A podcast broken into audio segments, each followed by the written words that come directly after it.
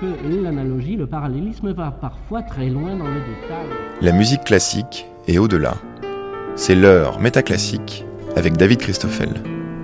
Sur la partition, la plupart du temps, les compositeurs précisent quels instruments doit jouer telle ou telle partie. Ce faisant, ils règlent le paramètre du timbre, ils indiquent aussi la hauteur et la durée que chaque son devra avoir. Et puis, ils donnent des indications de nuances pour affecter, à chaque note ou à chaque phrase, un volume qui peut aller de pianissimo à fortissimo en passant par toutes sortes de paliers. Timbre, hauteur, durée et volume sont les quatre paramètres du son couramment cités, mais il y a un cinquième paramètre moins, systé- moins systématiquement relevé, l'espace, ou pour le dire dynamiquement, la direction du son. Au fil des précédents numéros de Métaclassique, on a souvent eu l'occasion de faire entendre comme les paramètres peuvent se renforcer les uns les autres. On va pouvoir chercher aujourd'hui comment les effets d'éloignement peuvent être installés par l'espacement des musiciens, mais aussi nourris par des contrastes de nuances ou même des jeux harmoniques. Pour commenter l'éloignement musical, nous recevons deux invités, Muriel Joubert, qui est professeure agrégée au département musique et musicologie de l'université Lumière Lyon deux, et François-Xavier Féron, chargé de recherche au C N R S, qui travaille au sein du laboratoire S T M S, Sciences et Technologies de la Musique et du Son de l'IRCAM. Il a consacré sa thèse de doctorat aux illusions auditives et s'intéresse plus généralement à l'impact de l'acoustique et de la psychoacoustique sur les pratiques musicales contemporaines. Pour commencer, voici un extrait d'une pièce composée en dix-neuf cent huit par Charles Ives. Quatre flûtistes jouent sur scène, mais les réponses de la trompette solo et d'un ensemble à cordes viennent d'un dehors de la scène.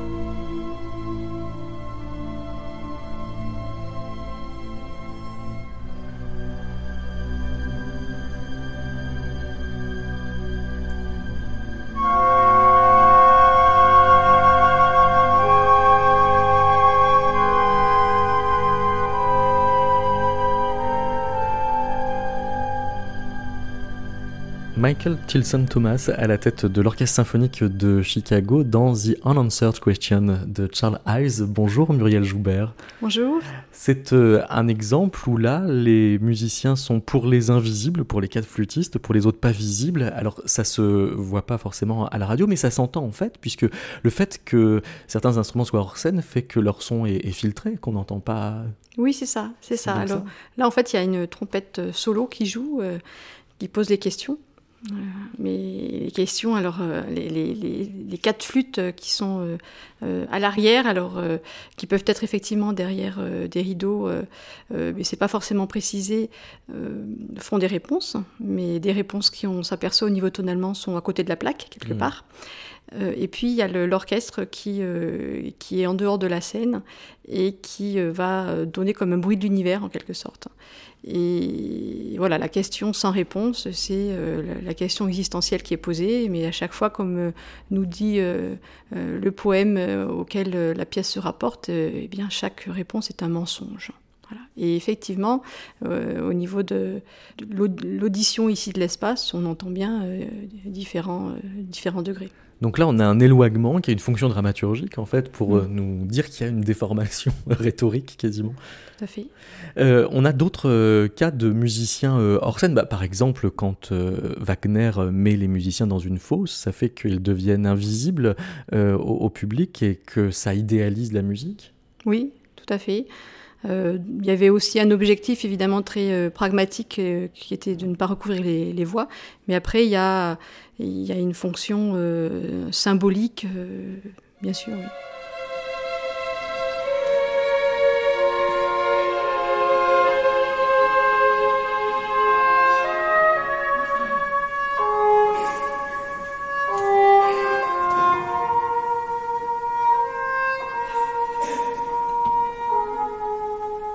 Dans, euh, dans Tristan et Iseult, euh, on a euh, un corps anglais qui se trouve sur scène pour le coup, mais souvent en coulisses, et là aussi, il est censé venir d'ailleurs. Oui, c'est ça. En fait, au début de l'acte trois, euh, c'est, c'est Tristan euh, qui est blessé, avec, euh, et donc, qui, est, euh, qui est accompagné de, de son ami Courvenal, et ils attendent la venue de, d'Isolde, oui, pardon, euh, sur, le, sur, le, sur un bateau, et c'est le berger qui est chargé de les prévenir. C'est là où on voit que finalement, euh, le son est, est, est vraiment important pour le, l'appréciation de, de l'espace. Enfin, enfin, j'aime bien rappeler aussi que dans des temps très très anciens, il semblerait qu'on, a, qu'on avait des, des, des oreilles avec des muscles qui nous permettaient comme ça d'orienter finalement les pavillons et de, d'essayer d'orienter notre, notre oreille, notre écoute vers ah, tel ou tel bruit. Et bien, comme certains animaux d'aujourd'hui encore, ouais. Tout à fait. Bon, alors on a perdu ça, euh, mais c'est, c'est, ça, ça veut bien dire aussi que le Euh, par, euh, par euh, l'ouïe, par l'écoute, on a euh, une révélation de l'espace euh, extrêmement forte, peut-être même plus forte quelque part qu'au niveau visuel, où on a euh, une perception euh, euh, beaucoup plus euh, globale, mais pas toujours détaillée. Alors évidemment, c'est pas toujours valable, parce que si le son est complètement saturé, on n'entend plus rien, et là on a besoin de la vision. Euh, mais voilà. Et, et, et, et pour revenir à Tristan, eh bien c'est ça, le, le signal, ça va pas être un signal lumineux quoi que ce soit, ça va être le signal de ce corps anglais, cette mélodie du berger qui devrait être gaie parce qu'elle devrait annoncer le, la venue de, de, de, d'Isolde, mais en fait là qui reste triste parce que ouais, cette venue tarde. Voilà. Bonjour François-Xavier Féron. Bonjour. On vient donc euh, d'expliquer comment euh, mettre des instruments un peu plus loin que les autres, ça distribue l'espace et ça va euh, donner une, des directions euh, à, à l'écoute. Vous avez euh, un exemple dans la troisième symphonie de, de Mahler aussi, où un instrument se trouve hors scène. euh, Je me souviens ouais, d'une, d'une performance de cette symphonie euh, à Paris, où je, je, j'avais oublié qu'il y avait un instrument en coulisses, et dans le troisième mouvement, si je ne dis pas de bêtises, il y a un corps postal, vraiment hors champ, euh, et qui est très présent euh, dans la construction euh, de ce mouvement. Et le fait de ne pas le voir sur scène euh, rajoute quelque chose d'assez magique au fait de l'entendre venir de loin en plus. Donc il y a ce, ouais, le, cette, cet aspect euh, énigmatique euh, porté par la non-présence euh, qui est assez, assez riche euh, dans cette pièce et dans bien d'autres exemples. On, on a déjà cité trois compositeurs, Charles Ives, euh, Gustav Mahler à l'instant et Richard Wagner. Ça veut dire qu'on est sur euh, fin dix-neuvième, début euh, vingtième siècle. C'est des phénomènes qu'on peut trouver euh, à d'autres époques de, de l'histoire de, de la musique. On peut remonter déjà un peu plus tôt dans le dix-neuvième siècle. On trouve euh, un exemple dans la Symphonie Fantastique de, de Berlioz, euh, Muriel Joubert. Euh, oui, euh, déjà Berlioz dans la Symphonie Fantastique, euh, à de nombreux endroits, il écrit euh, loin, dans le lointain. Alors par exemple, dans, dans, dans le cinquième mouvement, et, euh, le, le, le thème euh, de, de l'idée fixe là, euh, qui, a, qui apparaît un peu déformé en, euh, par, par la clarinette en do, et, et là c'est pareil, il nous met euh, lointain. Voilà, donc on savait bien dire qu'il il, il veut qu'on perçoive quelque chose d'éloigné. Et puis après, il va faire également tout un jeu de de cloches, euh, euh, des cloches soit situées euh, eh bien, euh, sur la scène, soit en, en coulisses.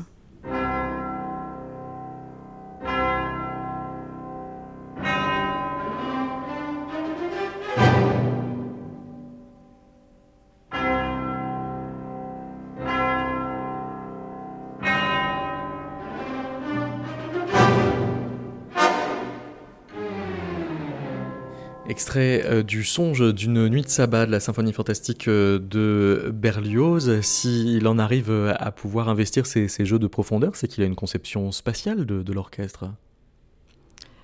Euh, oui, tout à fait. Con- conception f- spatiale mêlée à une conception timbrique. Hein. On sait très bien que quand on réduit euh, Berlioz au piano, ça ne convainc pas tout le monde, dans tous les cas, totalement. Et ça, on peut le voir donc, dans, le, dans le Requiem.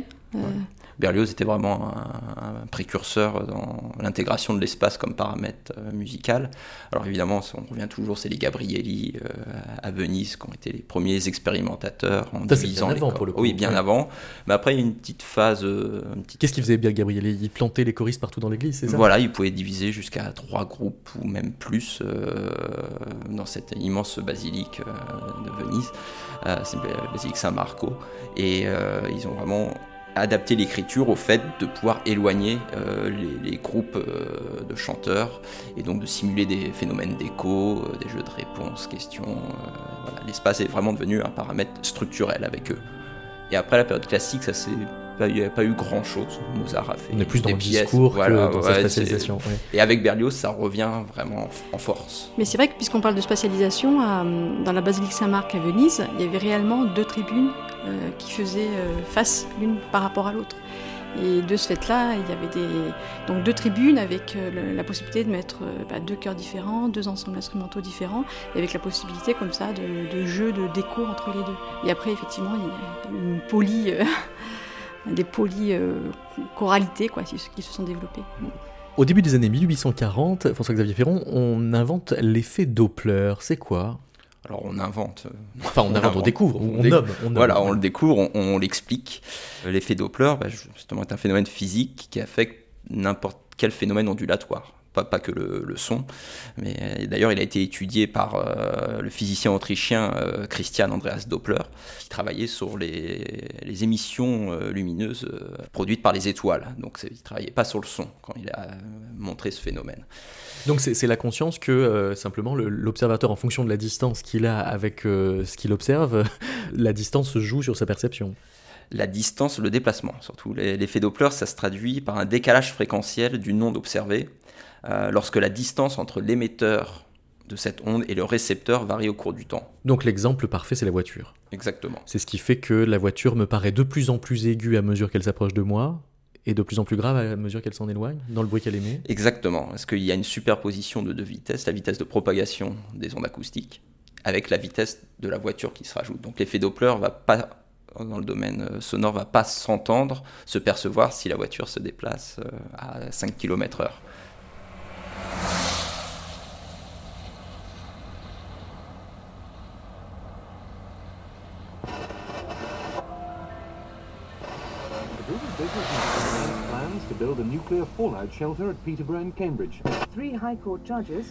Post-War Dream, là on a un titre des, des Pink Floyd qui commence par un enregistrement d'une voiture qui fait entendre donc cet effet Doppler, mais euh, on a des exemples musicaux où des compositeurs essayent de reconstituer par les instruments, par l'orchestre, euh, l'effet Doppler.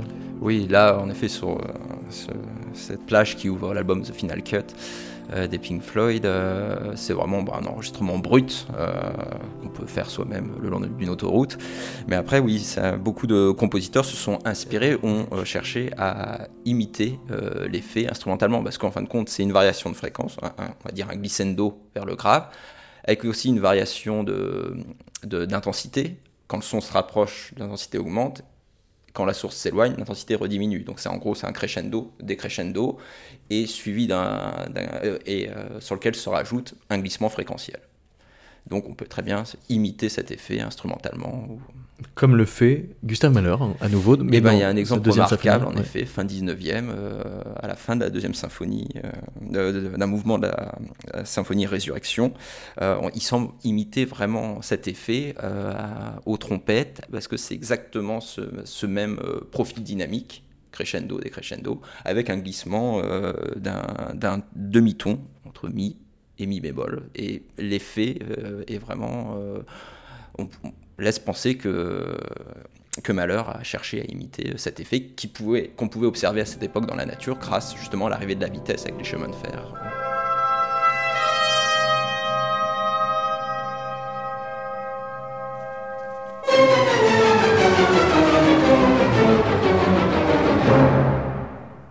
Muriel Joubert, à la fin du dix-neuvième siècle, en peinture, on a ce mouvement qui est l'impressionnisme et donc sortir de l'atelier pour faire des peintures. Et en musique, on a l'impression aussi qu'il y a un effet du dehors sur la musique quand on qualifie par exemple Debussy comme euh, impressionniste. Et précisément, chez Debussy, il y a des rapports comme ça de proche et de lointain, il y a de l'espace. Oui, c'est ça. D'ailleurs, c'est intéressant parce qu'au moment même où... où les impressionnistes vont mettre à mal tout ce qui est perspective euh, issue de la tradition de, de la Renaissance, euh, et donc réinventent un, un langage pictural. Debussy aussi fait de même, et euh, ben, effectivement, par rapport à ces effets de, de, d'éloignement et de rapprochement, euh, il va euh, appliquer des effets d'écriture qu'on pouvait trouver déjà, ceci dit, à l'époque romantique, hein. Tout ce qui est remous de, de vagues dans la mer, par exemple, et tout ce qui est travail sur les nuances, hein.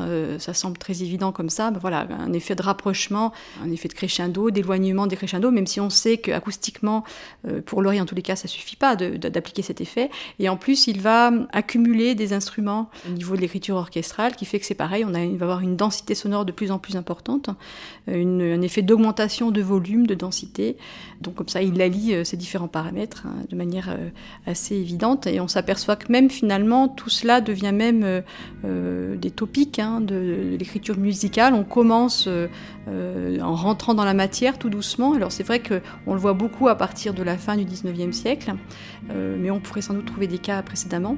Et on, donc on commence par rentrer dans la matière sonore, ce qui fait que ça fait comme un effet de rapprochement, puis après à la fin on s'en éloigne en quelque sorte. Donc, euh on va écouter le, le début de, de fête euh, dans euh, les, les Nocturnes avec euh, bah là, un empilement des, des paramètres pour servir un, un même effet qui est euh, manifeste.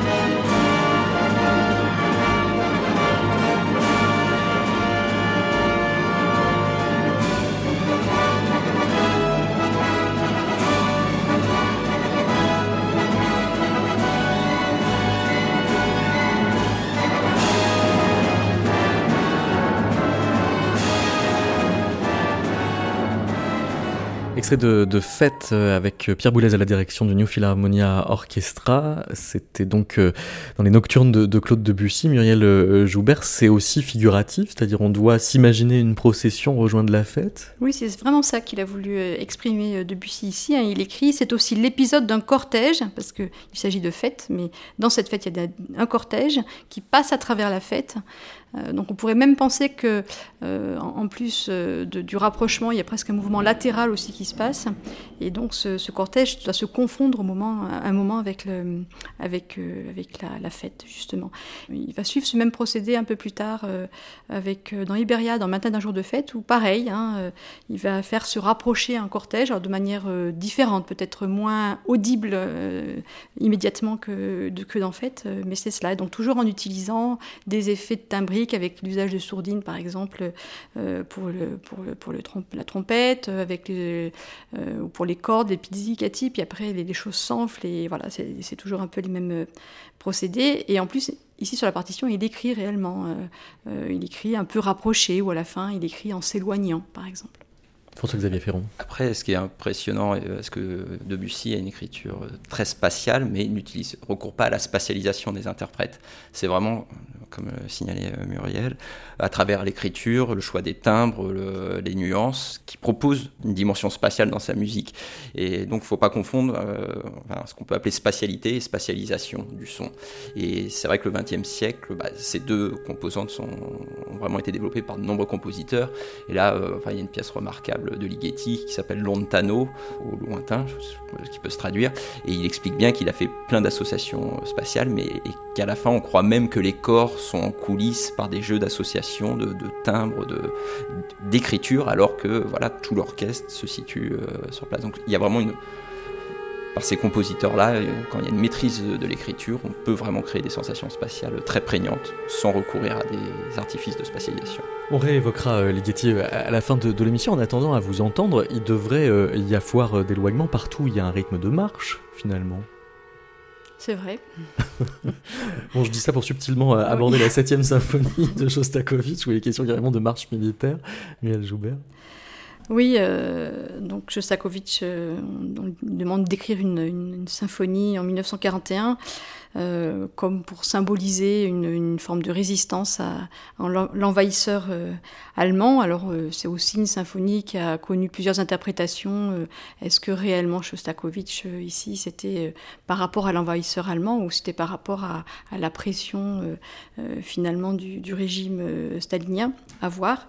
En tout cas, il dit qu'à propos de son premier mouvement, il associe euh, ses sons à la, à la guerre. Et en fait, euh, si euh, on évoque ce mouvement-là, c'est qu'il y a une marche euh, euh, au milieu du mouvement euh, sur un thème qui dure dix-huit, mis- dix-huit mesures et qui va être répété un certain nombre de fois et qui est vraiment un très très long rapprochement, basé sur un, un ostinato qui évidemment rappelle le boléro de Ravel.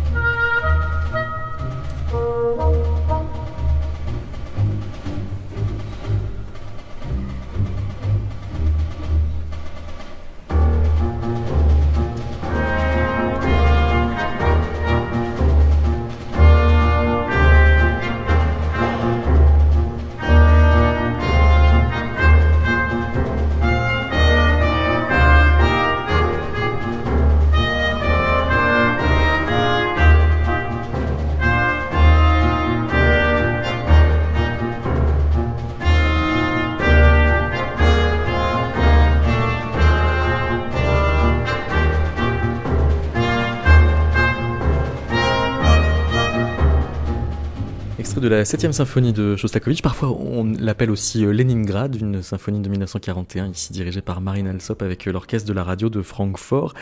Euh, on parle donc euh, marche, il y a aussi une marche des pèlerins dans Harold en Italie de, de Berlioz, Muriel Joubert. Oui, ben voilà, c'est un peu le même principe encore, hein. C'est un groupe qui passe, euh, euh, donc c'est une, une œuvre qui a été écrite en mille huit cent trente-deux, alors que Berlioz était à Rome, et là on a vraiment, on entend le... les pèlerins qui s'approchent, euh, avec au niveau harmonique aussi, euh, euh, des effets euh, aussi inattendus, je dirais, que, euh, que dans le Chostakovitch qu'on vient d'entendre.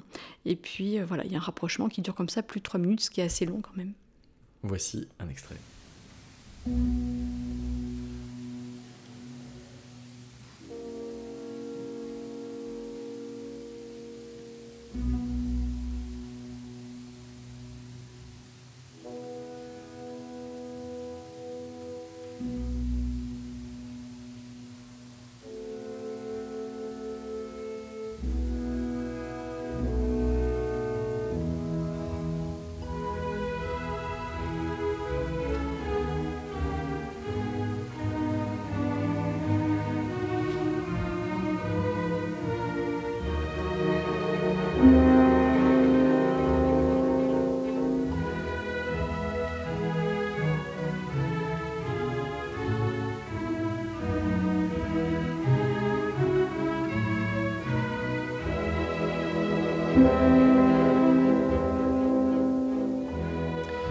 François-Xavier Féron, on disait tout à l'heure que euh, Berlioz aurait pu connaître euh, Doppler puisque c'est euh, la même euh, génération.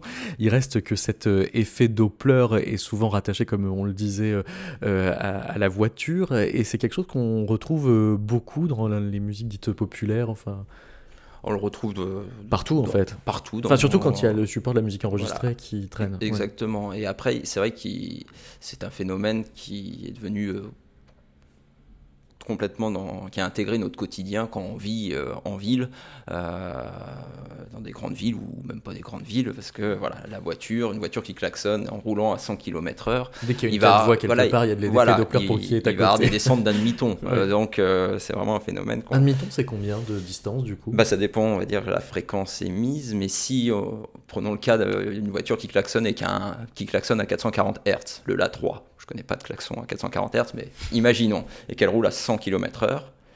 Quand la source va s'approcher, on va percevoir plutôt un si bémol un peu haut, et quand la source va s'éloigner, on va percevoir un la bémol un peu bas. Donc on a vraiment une descente de plus d'un demi-ton quand le véhicule roule à cent kilomètres heure. D'accord. Donc euh, ça donne un ordre de grandeur euh, voilà, qui est tout à fait possible. Euh, donc c'est vrai que l'effet Doppler euh, rappelle tout de suite l'environnement un peu urbain, la jungle urbaine, on se voit tout de suite avec les taxis qui klaxonnent, qui roulent, soit nous. À New York, Paris, où on veut, dans n'importe quelle jungle urbaine. Donc pour mimer la rue en musique, on a besoin d'effets Doppler. C'est, c'est efficace, c'est efficace. Et, Et donc c'est ce que fait Huchard ? Alors oui, là c'est un disque que le batteur de jazz français Stéphane Huchard avait sorti au début des années deux mille chez Blue Note. Et, euh, et dans, qui s'ouvre sur, euh, sur un titre qui s'appelle Zarbi Street, donc euh, la rue étrange, et dans l'introduction, avant même que le thème soit entamé, euh, les musiciens avec, euh, qui entourent euh, Stéphane Huchard imitent vraiment euh, merveilleusement euh, le, l'effet Doppler, comme si une voiture euh, klaxonnait et passait devant, devant nous à toute allure. Et si vous écoutez cette émission au casque ou en voiture, en plus, il y a un effet droite-gauche tout à fait efficace.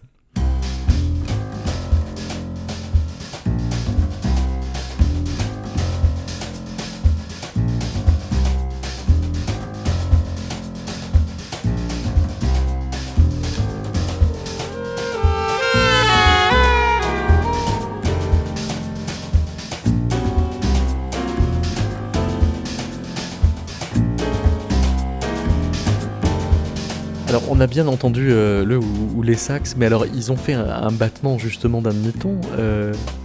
Oh, j'ai pas, j'ai pas analysé en détail la, non, la, la, diffé- la descente, mais euh, comme vous le signalez, en plus l'effet. Ce qui est marrant parce que c'est enrichi. Que l'effet Doppler fait pas euh, de palier, euh, il passe pas d'une note à l'autre, non, il les continue, alors que là il les reproduit par euh, un palier. Oui, euh, légèrement, enfin on sent une petite inflexion euh, quand même, euh, ils essayent de faire le plus continu euh, possible. Et euh, comme vous l'avez précisé, euh, l'effet stéréophonique euh, droite-gauche euh, rajoute, euh, nous, nous, nous plonge vraiment dans cet environnement. Euh, en tout cas, on connaît bien. Ouais. Ouais, c'est impressionnant. Et alors, on peut aussi faire des variations musicales sur l'effet Doppler. Alors là, toujours dans l'univers euh, des voitures, euh, du milieu euh, de la route, bah, y a un album mythique euh, d'un groupe tout aussi mythique qu'est le groupe de musique électronique allemand Kraftwerk, euh, fondé par euh, Ralf Hütter et Florian Schneider. Bah, le, leur premier album officiel s'appelle Autobahn, euh, autoroute, et euh, là ils il plongent pendant vingt-deux minutes les auditeurs euh, dans, sur une autoroute virtuelle euh, remplie de synthétiseurs, euh, où ils laissent entendre le son des pneus, euh, l'autoradio, euh, le mouvement perpétuel des routes, et aussi ces effets Doppler qui viennent, et, et pour le coup ils, ils s'autorisent pas mal de liberté euh, dans les variations. Parfois ça va re, la fréquence va plutôt réaugmenter que diminuer, mais il y a tout un court passage un, un, où euh, ils, ils s'amusent vraiment avec cet effet et plus des jeux de spatialisation que permet la stéréophonie. Et donc on va se plonger dans une de ces vingt-deux minutes. La musique classique et au-delà, c'est Métaclassique, avec David Christoffel.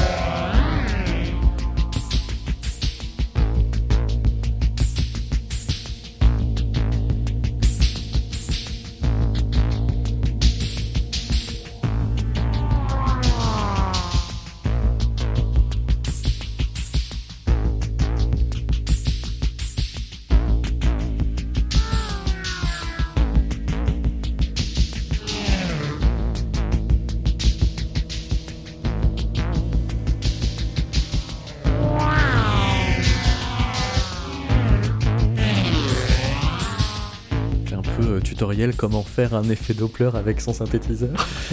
Oui, à une époque, on est au début des années soixante-dix, donc euh, c'était complètement pionnier dans ce domaine-là. Ils ont vraiment euh, amené les synthétiseurs dans le domaine des musiques plus populaires, euh, tout en gardant un côté très expérimental qui est, qui est très plaisant chez, chez Kraftwerk. À défaut d'effet Doppler, comment on fait du proche et du lointain au XVIIIe siècle, Muriel Joubert? Bon, on en fait en fait depuis très longtemps euh, grâce à l'effet de l'écho, mmh. tout simplement.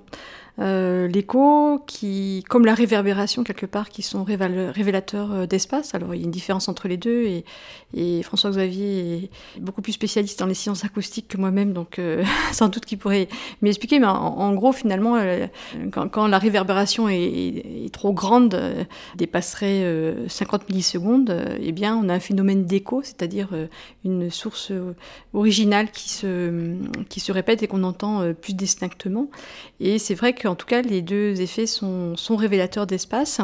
Et ça, les compositeurs euh, l'ont utilisé. Alors, euh, on peut penser, euh, dans la deuxième euh, moitié du seizième siècle, à Roland de la Susse, hein, qui a écrit une pièce euh, écho, soit conçue pour euh, ensemble de cuivre, a priori, ou alors également pour euh, groupe choral, où euh, il écrit simplement euh, une partie à quatre voix, qui va faire euh, chanter en canon, à distance de, de l'équivalent d'une mesure, même si à l'époque, il n'y a pas de mesure. Et donc, avec, des, avec un effet comme ça de, d'écho et, de, et d'éloignement euh, par cette même manière. Et puis par la suite, euh, il y a de nombreux compositeurs. Alors évidemment, dans, dans tout le répertoire, je dirais, euh, euh, depuis et jusqu'à aujourd'hui, euh, les compositeurs ont utilisé le phénomène de l'écho, euh, comme, comme effet d'éloignement, en fin de pièce notamment. Mais il y a des compositeurs euh, actuels qui l'utilisent euh, dans, leur, dans leurs écritures. Et même quelqu'un, par exemple, comme Michael Levinas, qui... Euh, considère l'écho comme le premier, modèle de, le premier modèle de la polyphonie. Voilà. Ah oui. Carrément. Il ouais, pense oui. la polyphonie sur le oui. modèle de l'écho. Oui. Mmh. Il, il, il le dit plusieurs fois. Alors, bon, aujourd'hui, quand il en parle, il dit que...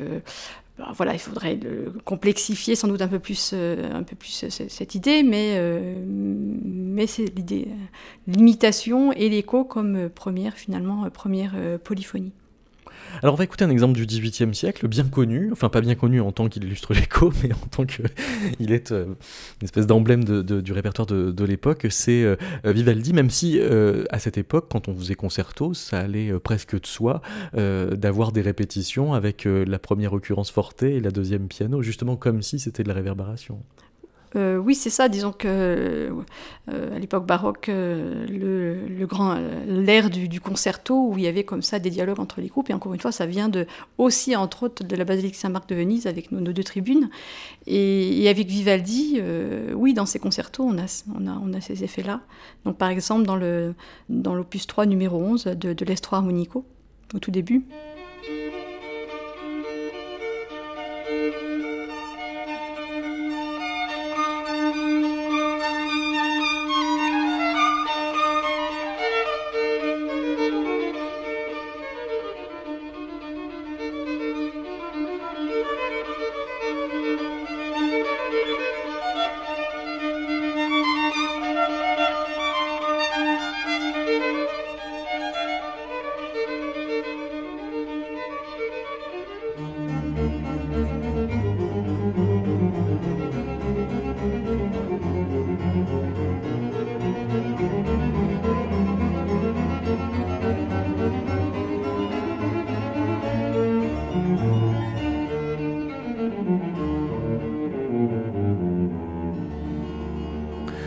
On a bien euh, un sentiment d'espace, mais aussi de, de volume de la pièce. On, on dirait que c'est réverbéré, mais on ne sait pas si c'est un effet euh, instrumental ou si c'est parce qu'ils sont tout simplement dans une très grande pièce.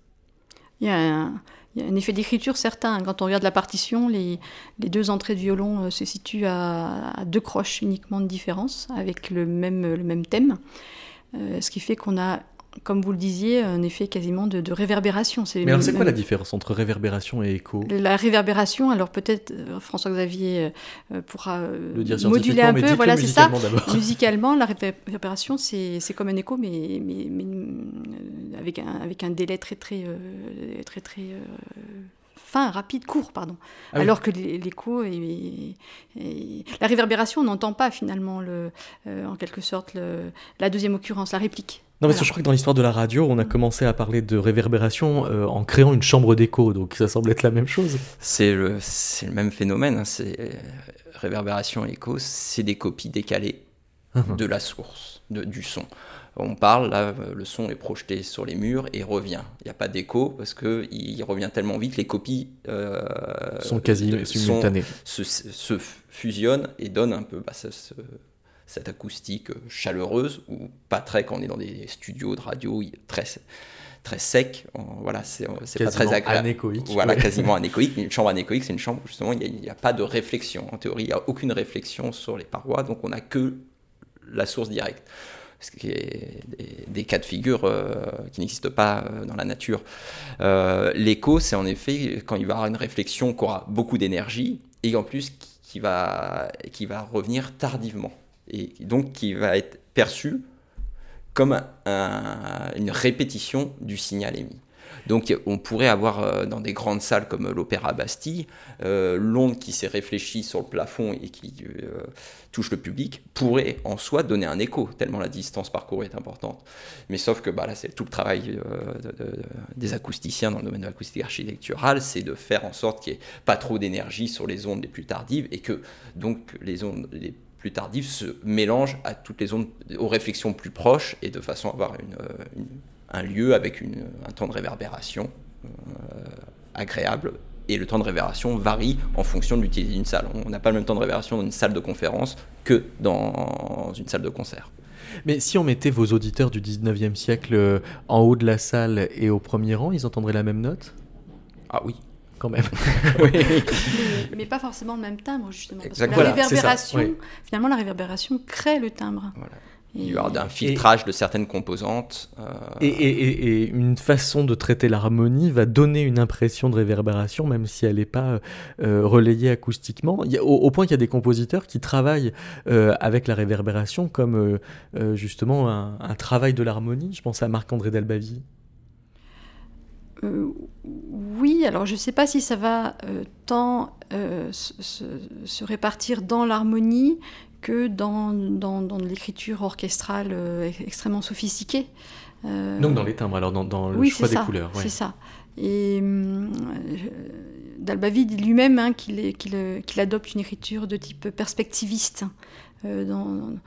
Dans, dans ses partitions, euh, comme s'il voulait justement réintégrer tous ces effets de, de réverbération, de spatialisation. Donc il, il prend les temps. Rapports d'espacement entre les, euh, entre les instruments comme des opportunités pour les colorer. Oui, mais en fait, ce qui est intéressant aussi chez Dalbavie, c'est qu'il est parti d'expériences euh, en spatialisant réel, réellement ces, ces orchestres ou ces ensembles instrumentaux.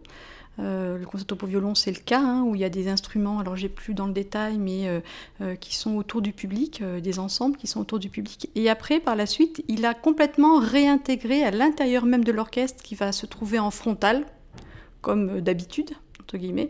Il va, il va, il va réintégrer donc ces, euh, ces, ces effets de perspective sonore, mais uniquement dans l'écriture euh, orchestrale.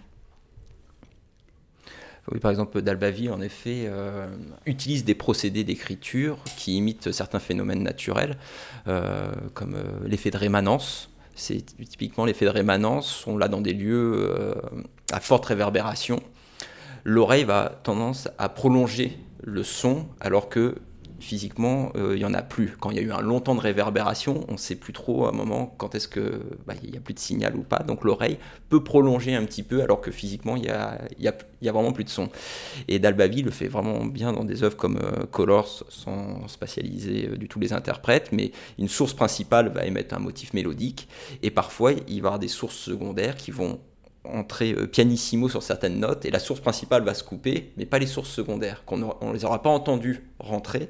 Par contre, elles vont prolonger le son, euh, comme créer une petite réverbération artificielle, euh, instrumentale.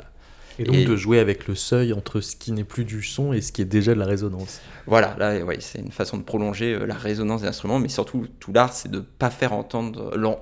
On n'entend pas l'entrée des instruments. C'est ça qui, est, qui, est, qui, qui, qui donne cet effet de réverbération.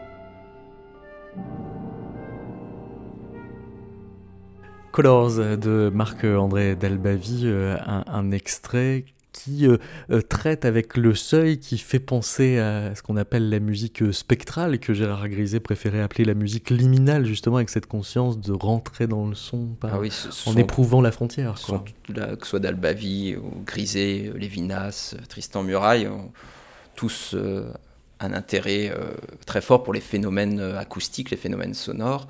Euh, Murail imite merveilleusement l'écho dans Territoire de l'oubli pour piano, et la réverbération aussi, en laissant la pédale tonale pendant les vingt-cinq minutes de musique.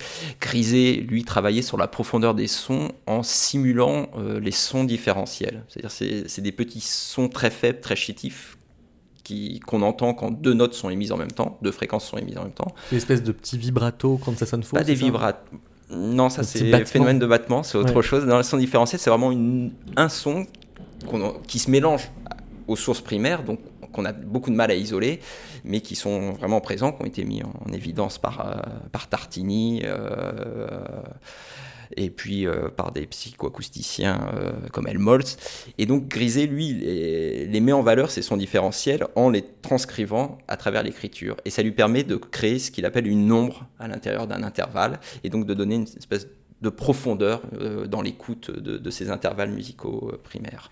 Muriel Joubert, vous, vous évoquiez euh, Michael euh, Lévinas. Il s'intéresse à l'effet Doppler ?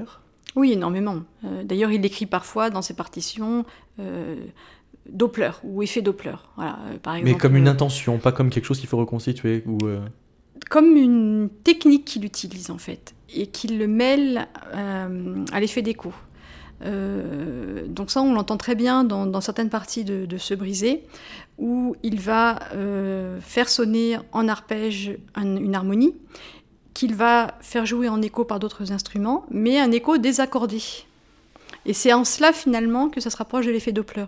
Donc, par exemple, dans ce Griset, hein, pour être un peu plus technique, il va y avoir un, un, une harmonie de mi majeur qui va être un peu ternie par euh, mi bémol majeur. Ailleurs, il va y avoir, pareil, des harmonies légèrement décalées, donc un mi majeur, euh, on va dire, euh, de base, et après qui va être euh, euh, comme, euh, comme, un peu comme l'ombre, en quelque sorte, un peu transformé euh, en, en fa majeur et mi mineur à chaque fois. Voilà. Et, euh, et, et même, euh, je dirais que tout cela aussi, il le, il le trouve dans le, le son naturel du piano. Le piano, quand on le fait sonner, au bout d'un moment, quand on, quand on entend bien, on écoute bien, les sons donnent l'impression de pleurer. C'est ce qu'il appelle, Lévinas, les larmes du son. Voilà. Et il l'a voulu notamment dans une pièce qui s'appelle Les Désinences, pour piano euh, acoustique et clavier électronique. Il a voulu recréer euh, ces larmes de son, et il utilise pour cela finalement un dérivé de euh, ces, ce couplage entre l'écho et l'effet euh, Doppler, où il va justement accorder des claviers euh, euh, dans des tempéraments différents, à un quart de ton, ce qui va créer des battements.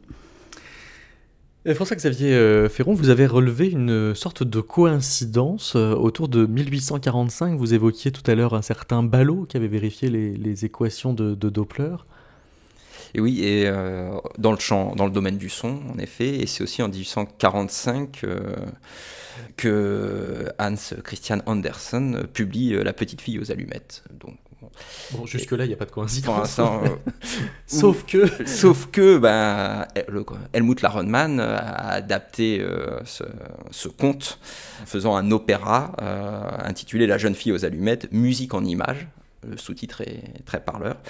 Et dans un entretien, euh, dans un texte de Laronman intitulé « Les sons représentent des événements naturels », Laronman revient rapidement sur l'histoire de la petite fille et explique son approche naturaliste des phénomènes sonores, dont euh, les bruits de moteur, euh, parce que c'est une adaptation plus moderne euh, que, donc, qui ne se déroule pas en mille huit cent quarante-cinq. Donc cette petite fille traîne dans la rue, euh, elle est entourée de véhicules, et tout le premier acte d'ailleurs s'intitule euh, « In der Straße », dans la rue, et Laronman crée vraiment cette ambiance ur- urbaine euh, stressante euh, et va plusieurs fois imiter imiter euh, l'effet Doppler grâce à des combinaisons instrumentales bah, dont lui seul a le secret pour euh, créer cette dramaturgie.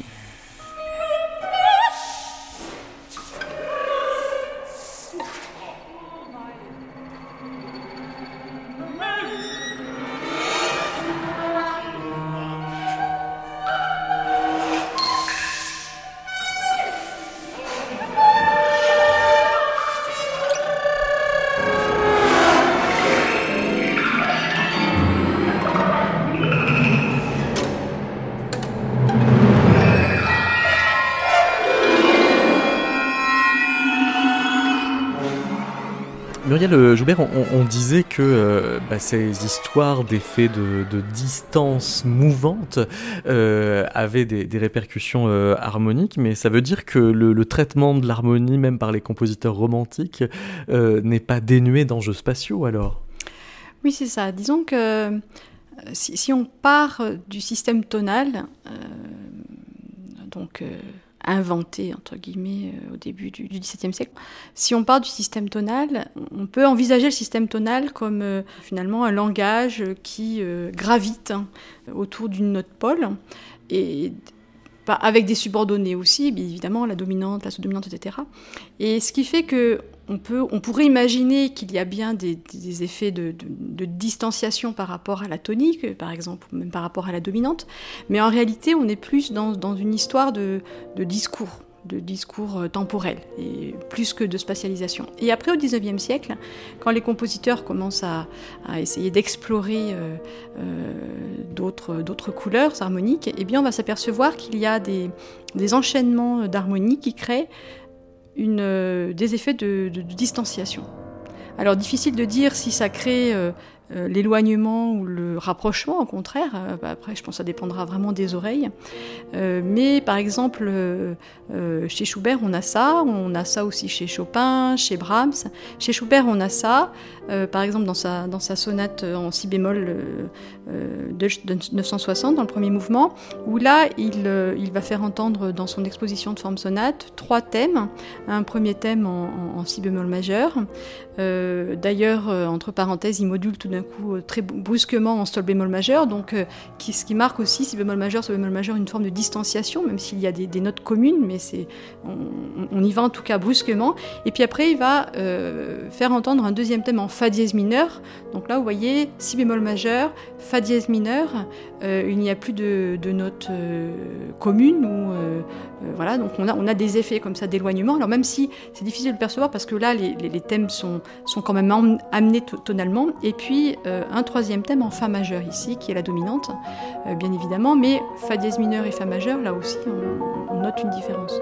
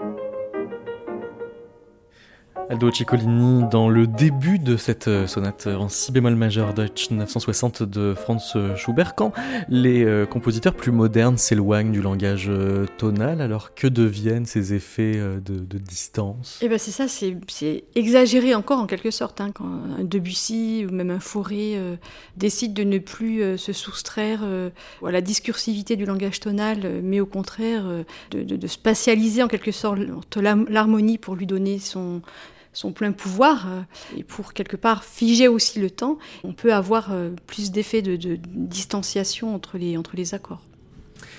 On avait annoncé qu'on parlerait de, de Ligeti. Il y a une partition pour clavecin qui s'appelle Continuum, c'est le continuum sonore, donc là il n'y a plus justement euh, d'écart entre les hauteurs, ou en tout cas cet écart est visé comme réduit. Alors comment est-ce qu'on fait pour faire de la profondeur quand euh, on ne compte plus sur les paliers ?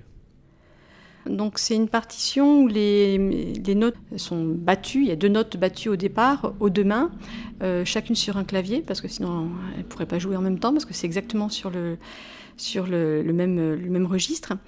Et au bout d'un moment, il y a euh, en quelque sorte une main qui va quitter l'autre euh, en rajoutant une note. Et à ce moment-là, on a vraiment l'impression euh, d'un, euh, d'une profondeur qui va se creuser ici, parce qu'il y a une main qui quitte l'autre tout d'un coup, donc elle ouvre une autre voie en quelque sorte, et puis aussi parce que cette main-là, ça, ça crée un autre effet d'illusion, euh, cette main-là va finalement apporter un, un tempo différent, un rythme différent, alors que la pièce est écrite du début jusqu'à la fin en croche, mais on va avoir l'impression comme ça, deux mains qui ralentit le mouvement, tout simplement parce que dans son motif, au lieu d'avoir uniquement deux notes, il va y en avoir trois, puis quatre, et à chaque fois ça ralentit finalement le, les points d'appui du petit motif. Et ce qui fait que dans, dans l'œuvre, on va avoir des, des moments où, comme ça, on va avoir l'impression d'une, d'un grand, euh, d'une grande profondeur qui se creuse. Et puis tout d'un coup, on va revenir vers l'unisson, quelque chose qui se ramène. Alors ça dépasse évidemment les, les histoires de, d'éloignement et de rapprochement, mais ça crée d'autres types de profondeur.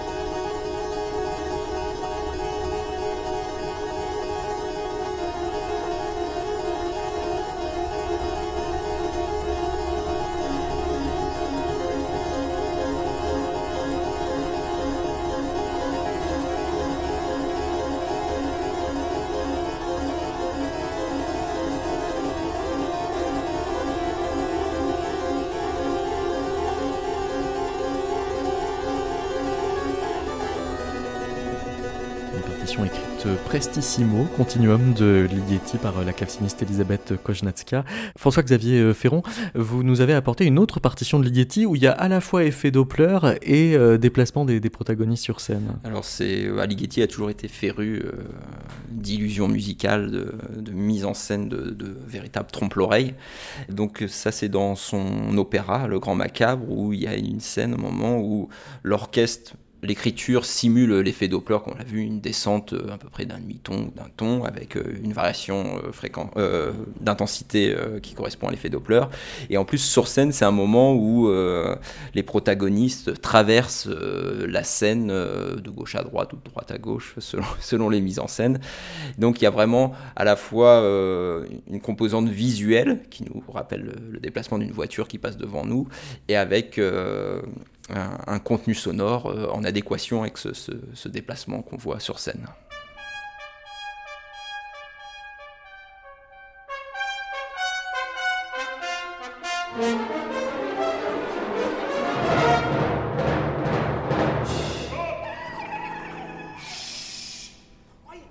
Un fragment donc du Grand Macabre de, de Ligeti. On termine avec euh, Turena, c'est une pièce de John Schoening. Pourquoi ?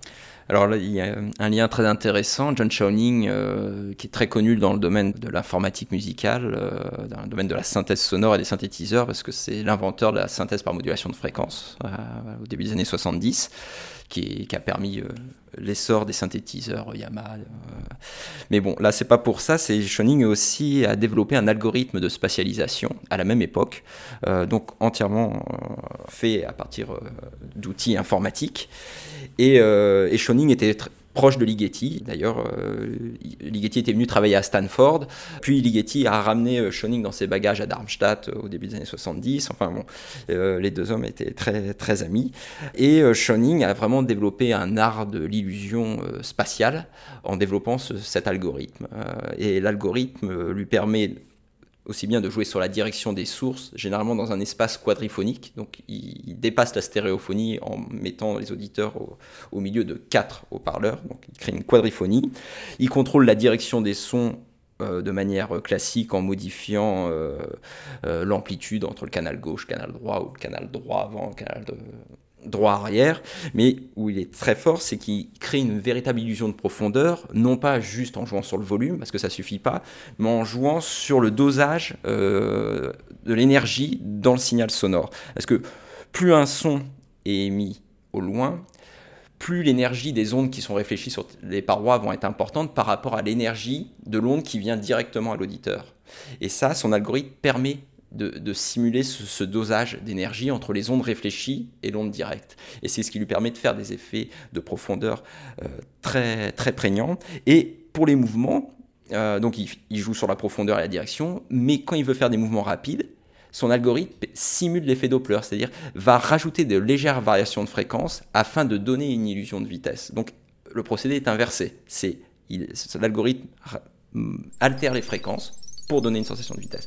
Et tout ça est remarquablement mis euh, en musique dans une pièce qui s'appelle Turenas, entièrement synthétisée par, par ordinateur, qui date de soixante-douze, et dans laquelle, euh, explique Jean-Claude Risset, un autre grand illusionniste, euh, Schoening euh, instaure un espace illusoire. C'est l'audition qui l'instaure, qui le construit, qui l'infère à partir des indices qu'elle détecte dans les sons.